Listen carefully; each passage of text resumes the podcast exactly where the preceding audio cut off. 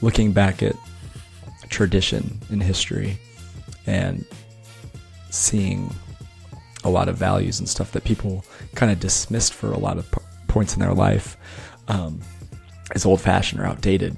and people are kind of coming back to religion and co- or finding God, so to speak, in other things and rediscovering like these old principles that uh, people have been depending on and living their lives by for thousands of years. Hey, everybody, this is the High Hash Rate Podcast. I'm Mike. And I'm Dan. And this podcast is just two plebs getting high and talking about Bitcoin, life, and the absurdity of the fiat world. Our guests don't necessarily get high with us, and you don't have to either. But it helps. Hey, welcome back to another episode of High Hash Rate with Mike and Dan. We have a, an, another classic high hash rate tonight, Dan. It's been a while since we did this. Over a year, I think. The the old two of us, the whole shebang, how it started. Um, We'll see if anybody wants to listen to that. so the thing about this is, I have I have a list of classic high hash rate style topics to go through, and I Oh, could just shit. I could just list them off in or in a Uh, in the order. let me guess, unless- they're like they're they're like incomplete sentences that don't make a whole lot of sense, and then I gotta interpret what the hell I think you mean. That's the fucking dynamic, man. That's the fucking dynamic. I, I wanted to name this episode, just here's context. I wanted to name this episode Conspiracy Theories and the Zombie Apocalypse. Okay, you you've been on that zombie kick for a while now. You kind of bring that up from time to time. Do you not think about zombies?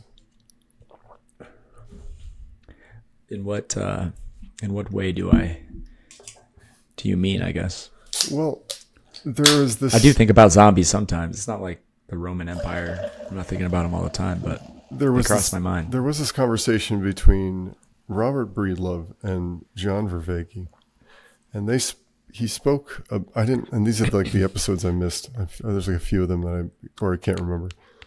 And, but they spoke. They made a relationship between the amount of times we hear the word zombie in our lexicon.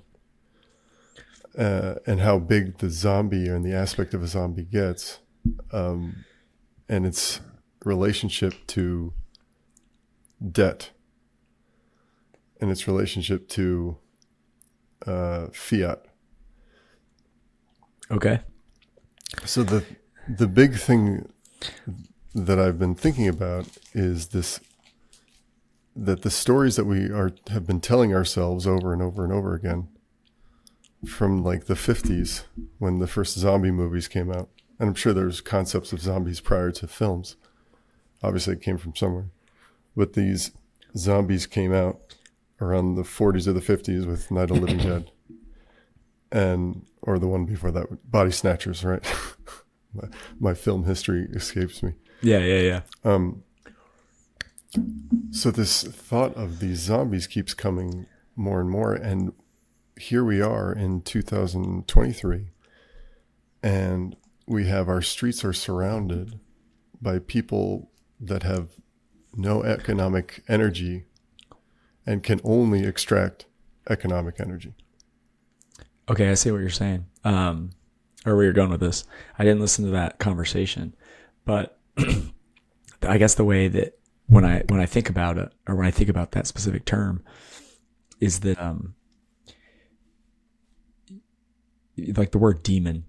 It's like in the religious text, right? Like, it's some people interpret that as like some ghost spirit or something like that. Re- Really, it's kind of a, a term, kind of a term that, in my opinion, is um, trying to describe a person who's just there's something about them, whether it's one specific thing, maybe they're just represent you know what we would consider pure evil, and that demon is just like it's no longer a person it's a destructive force if you if it's in your life. If it's uh, you know in your family and you can't avoid it right? It can be really hard to deal with something like that and like a zombie is kind of becoming that representation of somebody who they're just they've gotten so far in debt in their life, whether literally, it, like in terms of like they owe money and their credit scores down the shitter, or just they've made so many decisions, high tri- high time preference decisions that have stolen their their time in the future or whatever time they might have in the future,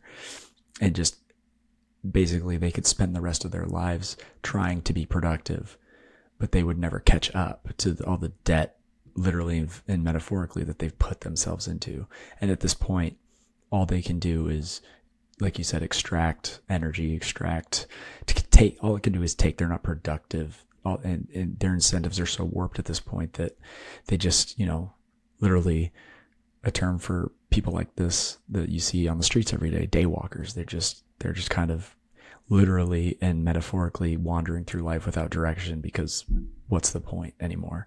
And like, there's, you know, what value do, do you have in your life to try to help somebody who's gotten to the point where they could be accurately described as a zombie? It's probably better for you to just extract yourself from the situation and try to avoid them as much as possible. And then obviously the next step, you can jump ahead of that and think about zombie companies as well. Right, exactly. Like that's a huge issue right now in low interest rate environment. These companies that weren't profitable, they you know, they had some revenue, but they were anything that they were operating or delivering to the market, they were doing very inefficiently and they were losing money. But they were able to roll their the debts, you know, term after term because it was cost virtually nothing for them to do so. And the money that they made, uh, inflation adjusted, would just cover those interest payments. Um, but that's no longer the case. I mean, a lot of these companies have to refinance, you know, they've already had to and they've gone out of business or they're on the brink because they can't keep going. The market can't sustain them anymore. Debt is becoming too expensive and they're starting to fall apart. And I think you can even like look at the news and see that some of these companies are they're just they're no longer making rational business decisions. They're just kind of throwing Hail Marys. Like they're just the marketing campaigns that are just going for controversy and headlines, despite who it upsets, just hoping that something might generate some buzz and they might make a little bit more money. And the people and the shareholders and the people on the board, they're just working there actively sabotaging the company, just trying to, to extract any value they can out of it while it's still standing like a like a parasite. And it's like that all throughout the economy. All these companies are like doing this. Government is like this. I mean that's what the united states government is just full of bureaucrats and people who don't give a shit about the what the right decision is like good policy like what's the best decision for the future of the country. They're just extracting as much of the taxpayer and printer money as they possibly can uh, while they can and letting decrepit, senile senior citizens run everything and take the blame for it. I mean, think about it. You like, why would you, why would you take advice or listen to somebody who wants to create certain policies? Like, for example, these Green New Deal, like trillions of dollars in this climate friendly policy for the earth, which, you know, they, they think that this policy is supposed to protect the earth thousands, hundreds of years from now, but none of them plan to have kids. They don't want to, to even have a lineage past their lifetime. Like, why are we, it's like letting somebody pick a movie when you know they're going to fall asleep five minutes into the movie. Like, no, I'm picking the movie because I'm watching it and I have to be the one that deals with this. And that's just what everything's like right now. Just my humble opinion. That was that was a that was a good hit right there. Um, so the it basically a zombie apocalypse is an economic ap- apocalypse. I would say. Yeah, I think they would probably go hand in hand. I think when you as you watch some of these zombie movies as they've evolved, it's really you know the first ones were just like these crazy actors with makeup and they tried to eat your brain. They just come to your house and it was scary. But now it's usually set in some apocalyptic time, like after an economic crash or something happened. Uh, people got a disease, you know, maybe that disease is, is a metaphor for, you know, the decaying of societal values and productivity and just commerce, all the everything, right? Everything that makes an economy, it all falls apart and the more people just kind of get sucked into to becoming a zombie if they get too close, if they get bitten, if they get bitten by the nihilism or whatever you want to call it, and they just they become zombies as well. Or the And or you the, got people who are the bite is the economic pressure. Basically, yeah, the bite could just represent anything. Like you could be walking down the street and get hit by a car, and if you don't have car insurance, like well now you've you've gotten to this point where you may you never get out of this debt, and your life starts to spiral, right? Or you get addicted to fentanyl. that's the bite, yeah. You end up on the streets, right? Because you why did you get addicted to fentanyl? You may have had. I mean, maybe it was accident. Maybe you just like hurt your back and you got addicted, and that sucks. But a lot of times it's despair and poverty, lack of opportunity. What else is there to do? This feels good. High time preference shit. Wow. Okay. So that sort of sums up that connection in, in a little bit. I'm sure there's other thoughts on this. And if anyone out there has any other thoughts on this, I would love to hear it. Um, the other thing I was thinking about. Well, by the way, have, do you have a zombie apocalypse uh, strategy, Dan? Have you thought about Um, this? This is this is something I think about. Kind of. Um, you have like the people who they're preppers, right? And they're just like stocking up ammo and food, and maybe they bought a farm or something like that. They're gonna go live in a rural area or just live off the land. Um, I have guns. I've got some extra food. I've got property. It's not really uh, in a rural area, but it's. I would say if you were putting odds on or or or uh, yeah, odds on like zip codes or or just parts of the country that were going to be more likely to be affected and and hit by the zombie apocalypse, for example. Um, and what, those that are not, I think that I'm in a very low risk area. So, but I still have guns, like I said. Um, but it, I don't know. It's hard to. I don't know if I have a good grip on my perspective on it um, like I've thought, thought it out too deeply, but I, from what I've, you know, I can think about, or what I can say right now is just that there is, you know, you can prep for to like be a survivalist the rest of your life.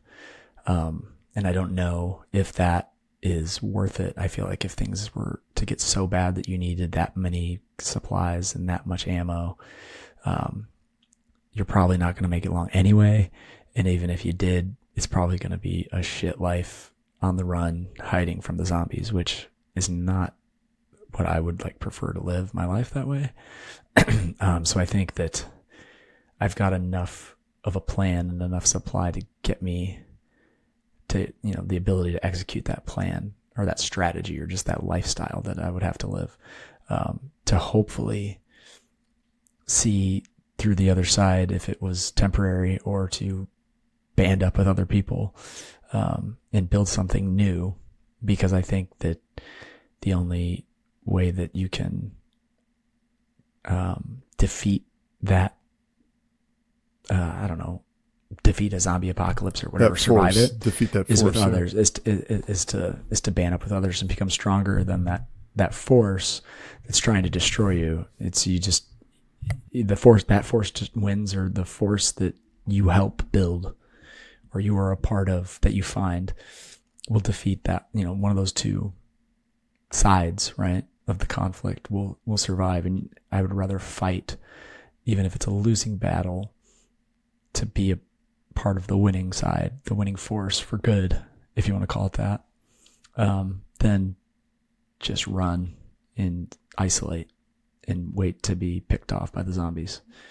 I think you're, I just think, I mean, I think that's a metaphor for having community and, and building strong local communities and families, having and building your own family.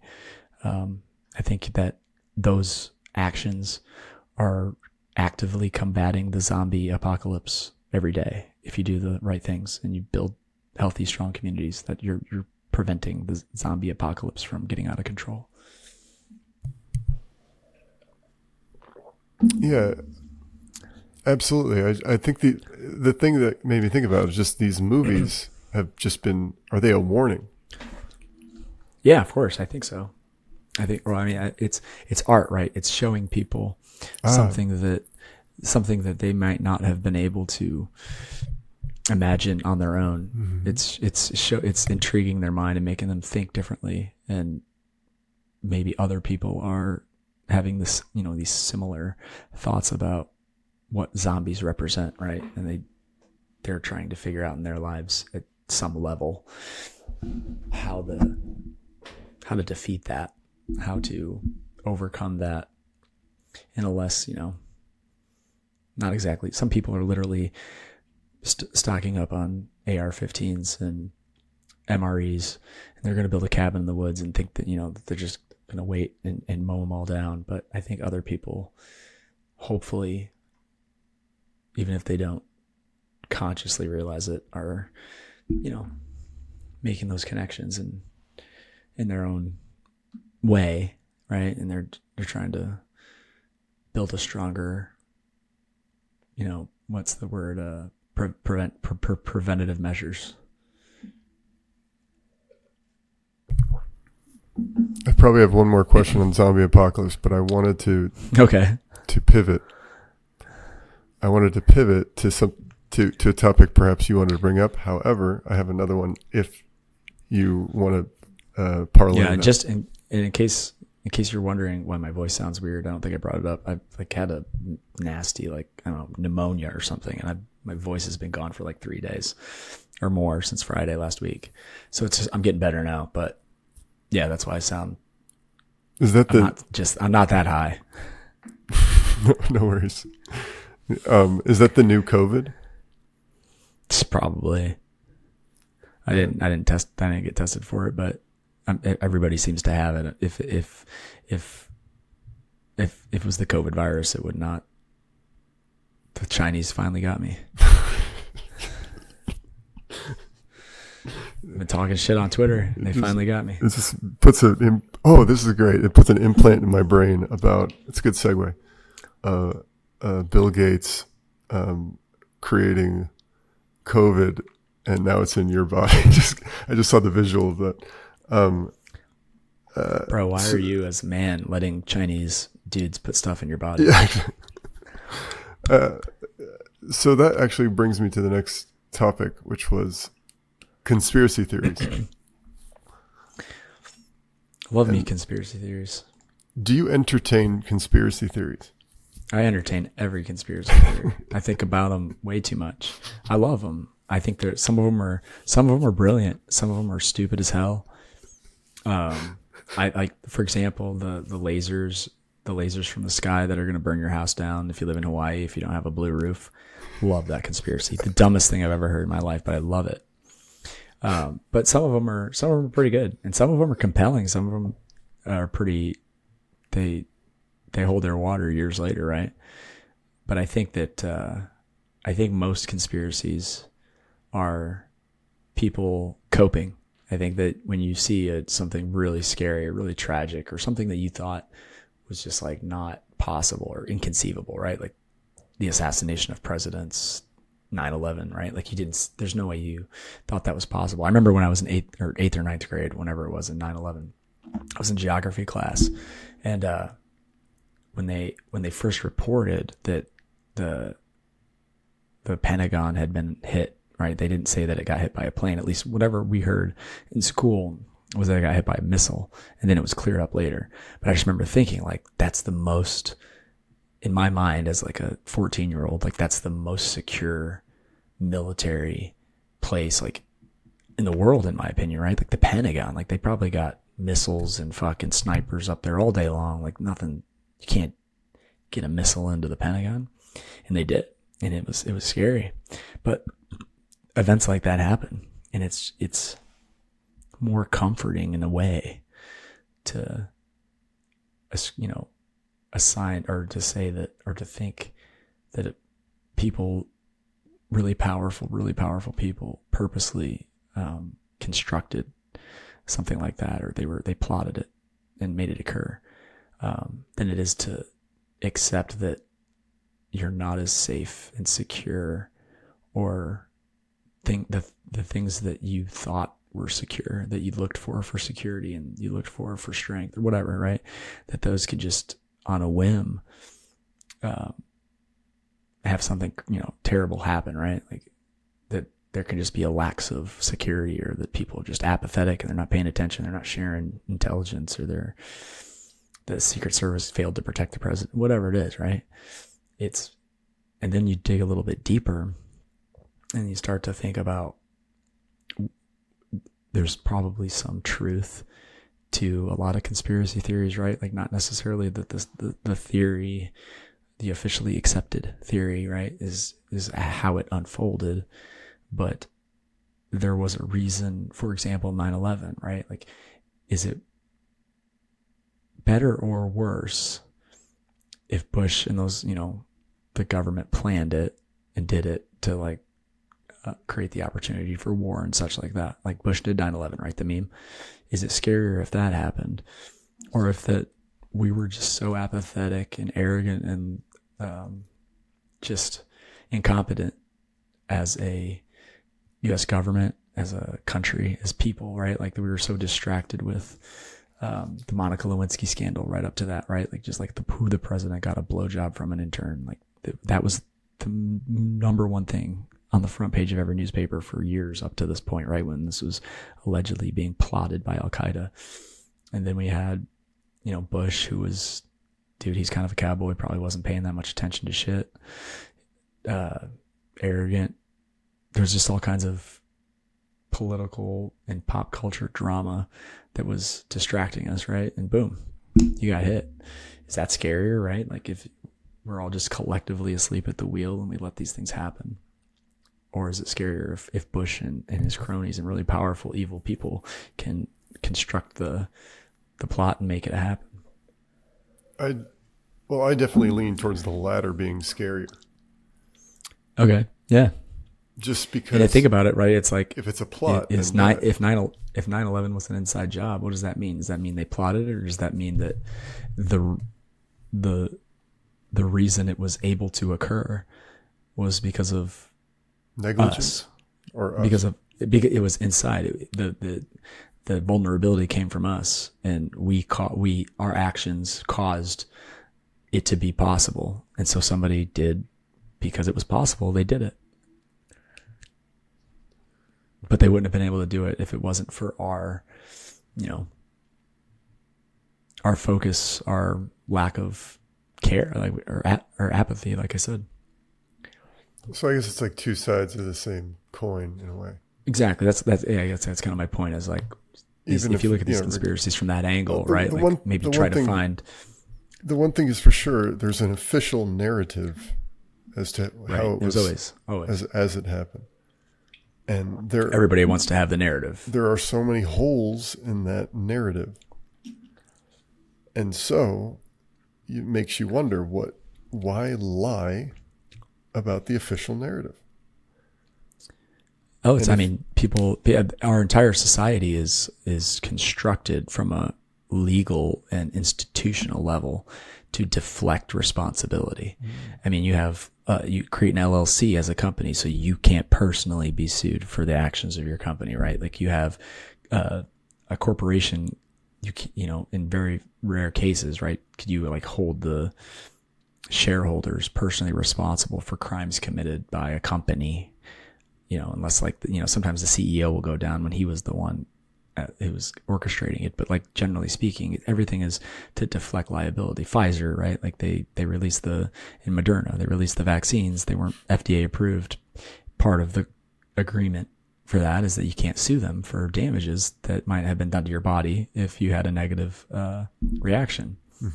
You have, I mean, just insurance. Everything everything is to deflect liability. So why would the official narrative lie? Because the official narrative told the truth right? Like people probably may have run bush and cheney and and the people in the nsa and the fbi and the cia they would have been all run out of their offices. They would have lost their jobs. They would have been found incompetent and failed they failed. So it's easier to put the blame on you know a foreign entity overseas with a different culture, conflicting values. I'm not saying that um, that is, ex- I mean, I'm not saying like that's what happened at 9 11. I don't know, right? But obviously the official narrative is not the whole truth.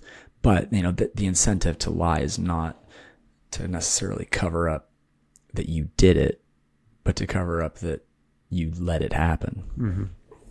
Which, like I said, it doesn't really, I guess intentions don't matter, right? It's all, it's all Right. about results. Yes, exactly. That's well put.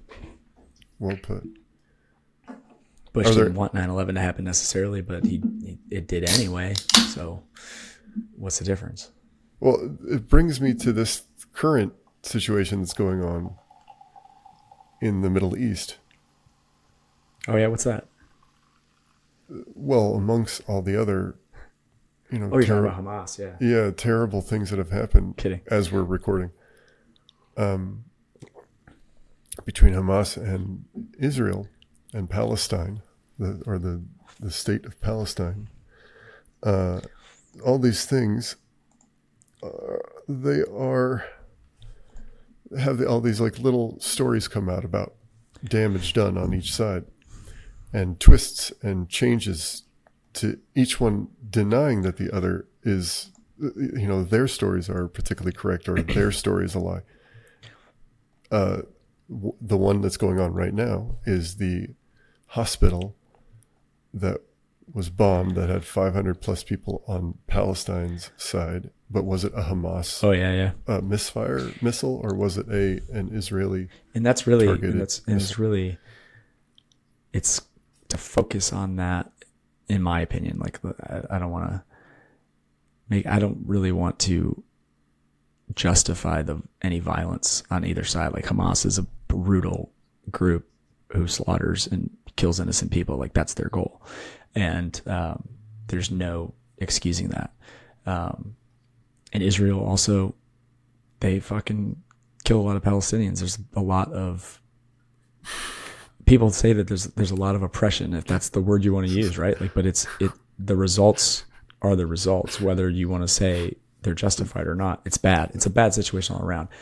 But here's my here's the thing. I told you we'd get into a I told you we'd get into a true high hash rate But so, right? um, so the hospital thing. But here's the background. Like Hamas, it's it's not a secret. It's not a new tactic. They store weapons. Um, they have military, you know, headquarters or whatever you want to call them, and troops and soldiers. They use hospitals. They use schools. They use, uh, you know, all kinds of civilian infrastructure and things like hospitals to basically use the people in those as like human shields, women, children, civilians, as covers, right? Like that's what they yeah. do. And so if the you know Israel hit bombs it, it's a it's a PR win for them. The world says, oh look at you know Israel bombed a hospital. Um, but Hamas also, if they hit their own hospital, I don't know the truth. Uh, it's possible because Hamas does fire rockets out of Gaza into Israel uh, to kill civilians, to kill anybody, uh, and many of those rockets miss. They misfire. They get hit by the Iron Dome, whatever, and they land in Palestinian areas. They land in Gaza and they kill Palestinians. They kill the people that you know their people, right, all the time. And where do they get some of those rockets? I mean, Israel paid millions of dollars, I think tens, maybe hundreds of millions of dollars to lay like water pipe and infrastructure in Gaza for the people. And they dug it up and they used the pipes to fashion rockets that they fired and maybe killed uh, civilians. So that's, I mean, the background there. And then the fact that, you know, especially right after the days of the war, like Israel was just bombing the shit out of, uh, of Gaza. They were going to turn it to glass, you know, people were saying and that killed a lot of people. It was a response to a brutal attack. But this is my point is this has been going back and forth for thousands of years. All right, like they just these people hate each other so much that it's probably like a genetic disposition. Like they probably have a gene in them that that whether they care about or whether they try to like like like Palestinians and you know Muslims or not, they don't, and vice versa.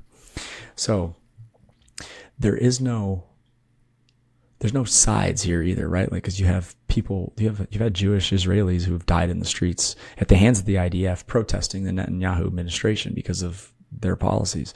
So you have Israelis, Jews dying at the hands of the Israeli government. You have Palestinians dying at the hands of the, and Palestinians dying at the hands of Palestinians.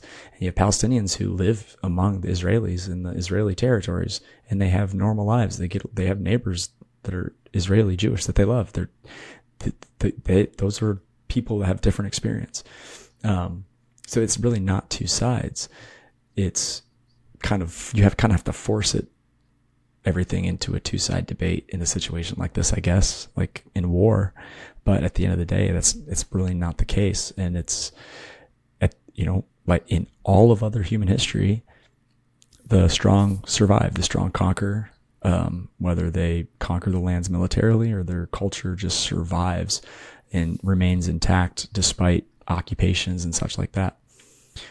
And eventually, you know, a stronger more dominant society or culture or civilization ends up winning territory, winning, and the cultures they conquer, some of them go, they're erased from history. Um, there's no right or wrong about that. Um, it's that's what happens, and at this point, you can kind of look at the situation and be like, my opinion doesn't matter so much because I, what difference am I going to make here? Um, and I don't know. Uh, so I don't personally have that much stake in it. So my my opinion, I don't think my opinion matters. So I haven't formed one or picked a side, right, so to speak. Um, but but but you have a different that, situation. That was a no. I was just I was that was a wonderful offshoot of what I, where I was going to go with this because the the way I was thinking about it was there's so much counter information Oh, on yeah. either side. right. And all of it is coming at me at lightning speed as much as fast as I can scroll. And uh, Right. I guess I guess my to And- answer that question, right, with about the misinformation, it's the reason I said I, this kind of this misses the forest for the trees. This specific hospital situation is because there's so much data on this conflict and on these sides and the things that they've done to each other. There's just so much data, so much evidence that one more piece of evidence is not going to it's not going to sway a lot of people's opinions. It's not going to change really perceptions or or change the dynamic overall because it's you know it's just one more tragic thing of tons of tragic things that these two groups do to each other. And so I think that people are really focusing on in virtue signaling this and kind of using this to project you know personal issues um, onto these external conflicts and it, it's not just israel hamas either right like the russia ukraine thing the democrat republican blue state red state like these external conflicts that people just really especially the ones that don't have stake in them um, they're i think they're just using it to avoid dealing with issues in their own life um, and they're, so they're just projecting like their you know their hatred for the people in their community. They're putting they're put they're The they're painting the. Israelis or they're painting the Jews or they're projecting those uh, things that they hate about their neighbors, and it's it's I think it's a slippery slope. I think it's dangerous. And it also made me think of the broader aspect of this thing about receiving information at that rate, not being able to trust Right, any right. of it. And so you start to fall back into a position of, oh yeah, this is a good point. uh, at least this is me. It's like, can I don't believe anything. Yeah, that's um like, sorry, uh, I, don't, I don't believe Troy, any, anything. Troy Cross, um, or is that? Yeah, the the um, the academic guy, energy guy, on Twitter. Um, he tweeted something yesterday. He said, "Welcome to epistemic hell." And for those of you who don't know, ep- epistemology is the study or the school of thought around knowledge and what it means to know something and what it means to um, have any ability to have knowledge at all, right? And so this was like kind of the forefront of of philosophy in the early modern era, which was like the 16th, 17th, 18th century, or excuse me, 17th, 18th, 19th centuries. you had Descartes, um, Spinoza, right? Like the who asked the questions like how how do I know information? How can I know um, who I am or, or what is real? Or even you know, can I trust my eyes? Do, can I trust my senses? Like, is any of this real? Is it a is it an illusion? Um, and that came right on the heels of the Renaissance. Uh, and the Renaissance was a time of great discovery, technological advancement, uh, world like travel, like the explorers were going out and finding new continents and charting the world.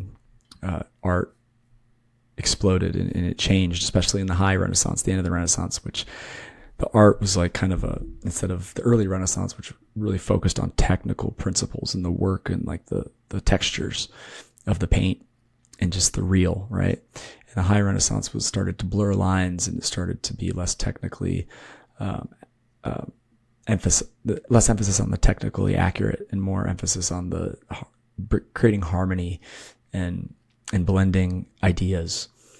And you think about like this explosion and discovery and new information. The printing press came out in the Renaissance era, right? People started to read books. They started to find out that there was these new places all over the world, these new cultures. And all of this happened, right? And then right, right after that, you had this explosion of philosophy about trying to understand how can you know if anything is real. And so what I, I'm kind of bringing this back to is we've had this explosion in information, data, discovery, seeing what's real in other cultures around the world. You can go on Snapchat, right? You, uh, you can go on Snapchat right now and you could go to Mongolia on the map and you could hit the heat and you could be watching Snapchat stories from a Mongolian family living in a tent, a modern tent out on the, um, you know, the steppes. You could go to Afghanistan and you can just watch somebody's Snapchat story of them driving down Kabul. Like in, like something that happened today. They're listening to music. It's like, it seems like a normal life, right? So, and then you have AI and we're starting to maybe come to this point where we need a new school of epistemology, a new th- way of thinking about knowledge and how can we know what is real and what can we trust? Can we trust our eyes? Can we trust the screens? Can we trust the data that we're presented with? Do we have to trust the data that we verify for ourselves? Don't trust to verify, right? And it's becoming very difficult to, like you said, know what's real. And I don't think that humans are going to so like the epist- epistemologic dominated modern early era of philosophy lasted a couple centuries. Is it going to take us that long to be able to adjust and start to figure out how to know what's real in this crazy new environment that we're in now? Or, you know, I hope we figure it out faster shit. You can you you made me think about something interesting. You can reverse back in time. If you said that the printing press came from the Renaissance, is that right? It, it was it was inve- uh, Gutenberg came, you know, developed it, it during that time. Yeah, at the, the get kind of yeah around this time. So the the reaction to whatever prior you know force was in place gave gave the Renaissance this thing a a birthing of a, of a tool that can print out. Yeah, messages. think about this. So this is even more interesting. Part of the theme, or part of what the Renaissance uh, is kind of remembered for, is, um, and I, you know, I'm sure the printing press had a lot to do with this. Is uh, the people kind of came out of the Middle Ages, the medieval times, the dark the dark ages, so to speak, and they rediscovered ancient classical philosophy, ancient knowledge from, you know, other parts of the world, right? Like, like the Middle East.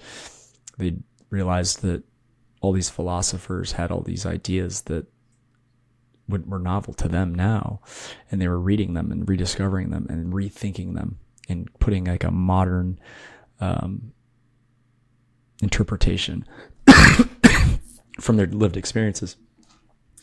And that's kind of almost seems to be what some people are doing today, right? With kind of this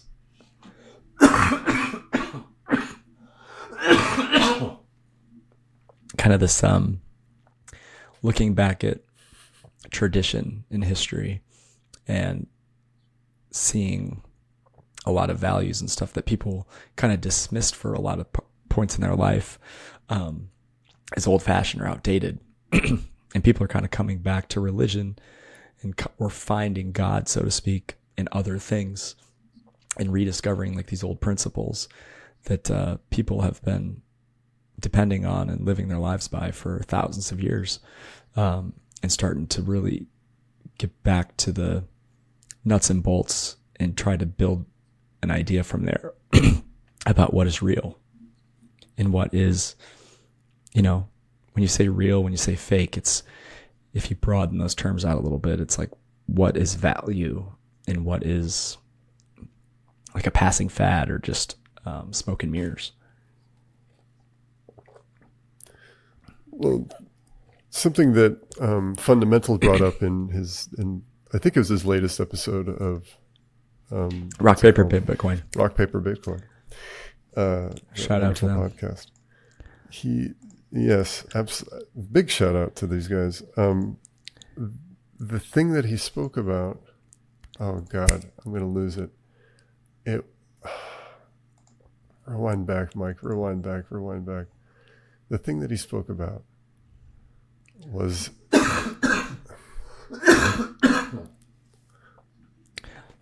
Dan, go back to the previous topic for a second. What where's the the talking about final thought on Hamas that? It and- made me and trigger some. Information and knowing what's real and what's misinformation. Uh, man, I cannot think. It's like a, a connection to reality or non-reality, and go, Mike. Come on, just come up. Just It sounds like God, I fucking sounds like it left a left an imprint on you. I want to even go into like uh, the episode. To, it was such a good point. It was such a good point. Fuck. I got to edit all this bullshit out.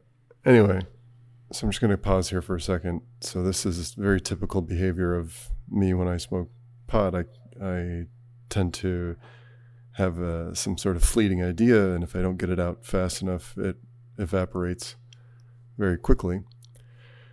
But uh, I went ahead and I went back and listened to the episode of Rock Paper Bitcoin, their most recent one, uh, number 22, I think it was. And Fundamentals. Shout out to you guys, Fundamentals and Business Cat. Love your show. Anyway, he speaks about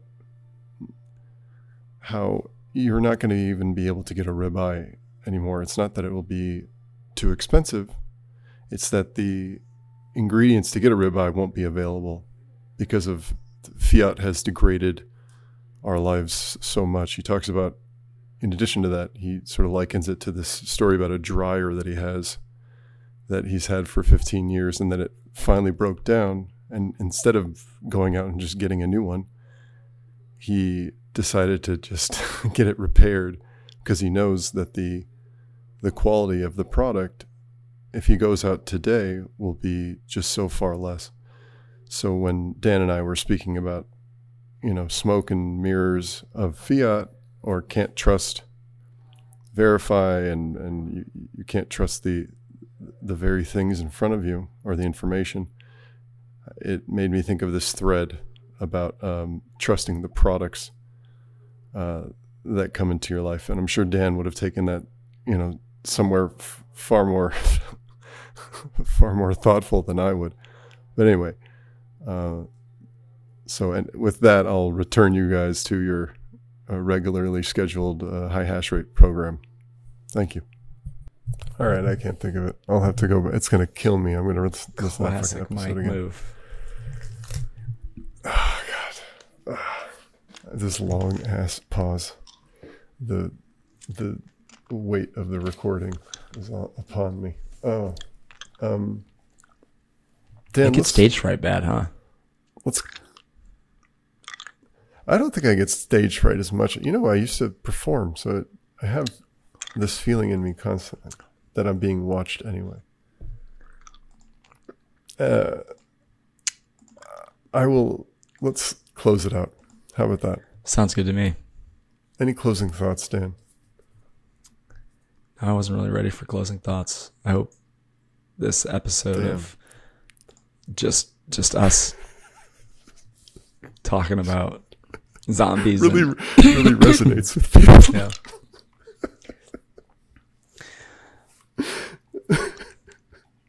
It's such a. Uh,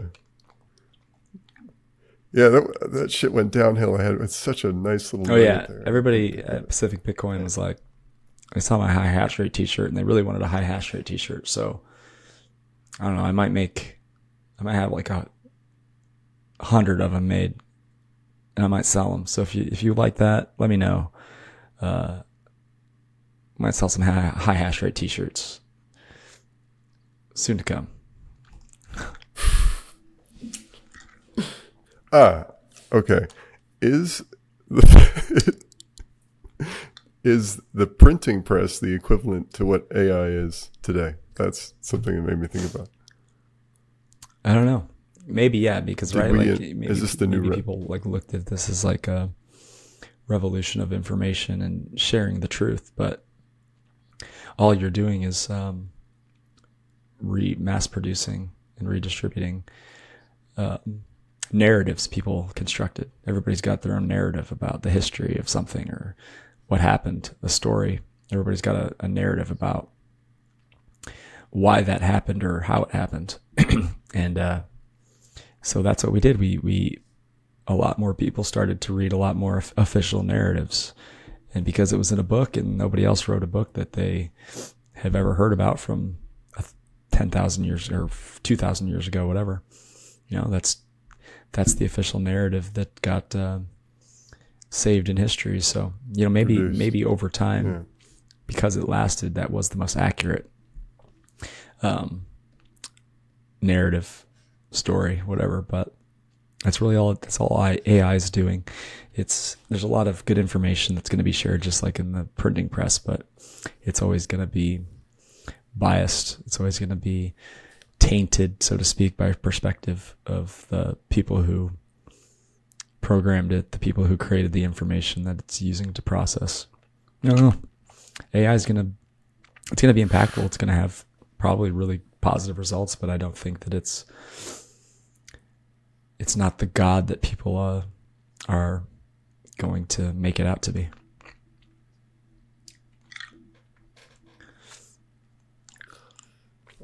All right. I think we should uh, wrap it up. Dan, that was, I think that was a lot of fun. I had fun. And I do, I want to, I just, for, I do want to apologize to, to you fundamentals for, for not, for, for choking out at, on this, this particular moment. And Next, I will, we will uh, we will reach out get you back on the show and we can I can discuss it with you. oh, that'd be great. I want both of those guys on the show. I'm down. I also want. I do want to call out Lonely Pumpkins as well on this episode too, because this dude Timely is always the it's it's back Halloween. Thank you, Lon- Lonely Pumpkins, very much. anyway, uh, all right, man. I'll cut it. Thanks again for listening to the High Hash Rate podcast. You can find us on Twitter at High Hash Rate, or you can hit up Dan at Heartland Bitcoin, H R T L N D Bitcoin, or myself, Mike, at Run Dance Bitcoin. That's all one word, Run Dance Bitcoin. If you're a fellow pleb or you just want to shoot the shit with two high Bitcoiners, reach out to us. Holy Toledo!